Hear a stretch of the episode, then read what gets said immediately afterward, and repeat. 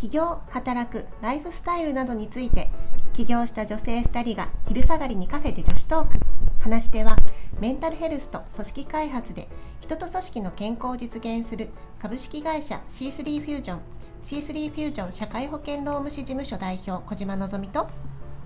働き方から企業ブランド力を上げる米沢社労士事務所代表米沢ひろみです。今日もよろしくお願いいたします。お願いします、はい、今日はなんとパートナーシップについて私たちお話ししたいと思います、はい、のぞみさんを知ってる方はもう有名な話だと思うんですけれども、のぞみさんの彼はですね、本当にのぞみさんも大好きでもうよくその投稿に姫は素敵だ、姫に支えられてる、姫のおかげで私は生きてるみたいなそんな投稿を見て結構私はびっくりして、姫って小島さんのことみたいな感じでまだのぞみさんのことをそんな知らない時には結構衝撃だったんですけれども、何から聞きましょうかね姫はね、そもそも姫ってなんで呼ばれてるんですか？わかんないですよ。ある日急に呼ばれ始めたんで、姫お家でもいやさすがにお家では私のぞみなのでのんたんって呼ばれてますね。なおさら可愛い感じでじゃあああいうこう投稿とかの文字上で姫って書かれてるんですね。なんか昔からなんか書いてますよね。わかんないなんかそれで私はてっきりのぞみさんが献身的な日本女性というか全てを支えてますみたいな感じかと思って、それを先ほど収録前に聞いたところ、いや全然私は自由にやっているみたいな感じで結構意外だったんですよね。全然献身的じゃないそうなんかそう姫に支えられてるみたいな感じだったので、その言葉で多分私がそんなイメージを持ったのかもしれないですね。支えてないと思うじゃあそんなにストレスなく自由に頑張ってはないという。そうなんか、パートナーシップって、頑張ったら破綻しません、ああなるほど。どっちかが頑張ってるっていう状態って、なんかきっとうまくいかない気がしていて、なんかお互い努力は必要だと思うんですよね、違う人間同士なので、なんか理解し合っていくとか、補い合っていくみたいな努力は必要だと思うんだけど、我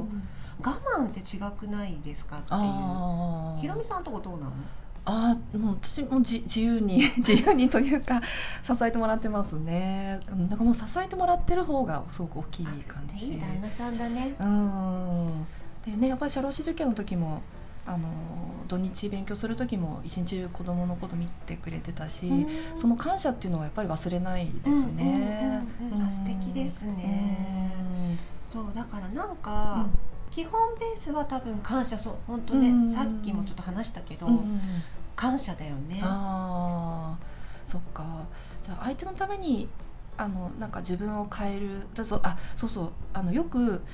相手の好みの髪型にするとか聞くじゃないですか、多分私たちにはねそういうのちょっと無縁な感じはするんですけどでもそれってもしかしたら私たちが、どちらかというと自立してる女性側にいるから自由にできてるのかなと思ったり、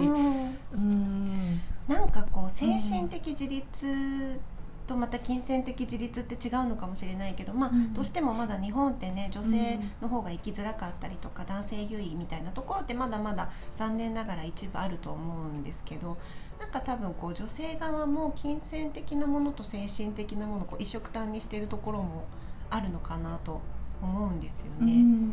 なんかわかるんだけどね。そうでもなんかこう大切なのはきっと精神的な自立、なんかそれがないと生きれないみたいな、頼らないと生きれないみたいになっちゃうとなんか結構しんどいかなって思う、ね。でもなんかこう精神的自立って言っても結構難しいテーマかなって思うんですよね。人ってね弱いし、悩む時もあるし、私一人で大丈夫みたいな人もねなかなかいないというか、なんかヒントあるんですかね、その精神的自立をしていくって。なんか結局人って一人じゃ生きていけないから、うん、精神的自立って良くも悪くも自分のダメなところを自分で受け入れてやっぱ無理しないことだと思ってて、なんか本当に、うん、でパートナーシップとかで考えたら余計そうかなって思うんですよ。だって自分も完璧じゃないし、うん、相手も完璧じゃないじゃないですか、うん、だからなんかそこの折り合いをちゃんとお互いに対話しながら見つけていくことなのかなみたいな、うん、うん、で無理しないこと、うん、犠牲者が出ないこと、うん、でなんかすごい大切かなって思う、うんうん、どちらかというとね、女性の方がこう無理して頑張る人の方がなんとなく多いような気がしていて、確かに、うん、ね、なんかね、ちょっとこれも今話題にしていいか分かんないんですけど、のぞみさんとさっき話した時にお母様からねずっとこう自立していきなさいよっていうふうに、うん、言ってもらってたっていうふうに教えてもらって、うん、やっぱりそういうこうね意識を持つっていうのも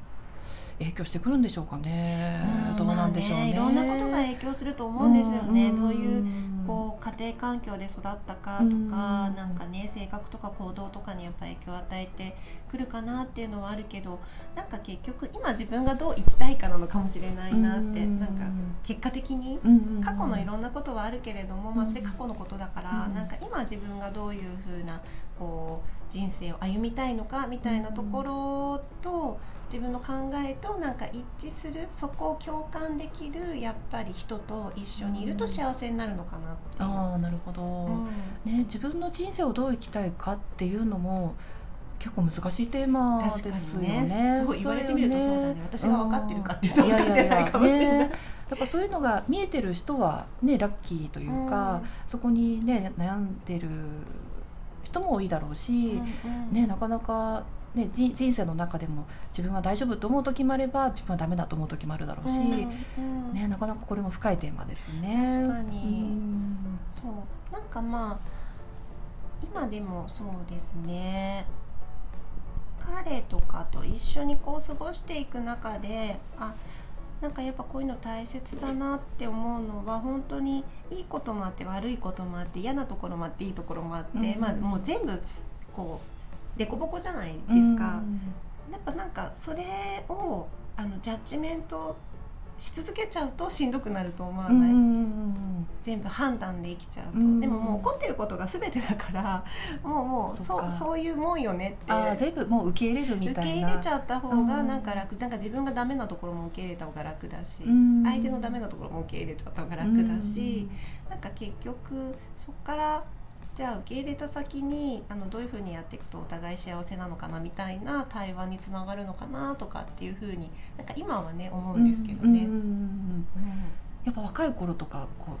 う うまく喧嘩とかしました？あ、多分いっぱいしてますね、うんうん、そうか、前の、ね、そうナイフをなぞみの前に置くなっていうね、そういえば話も出てきましたね。そんな人間なんで、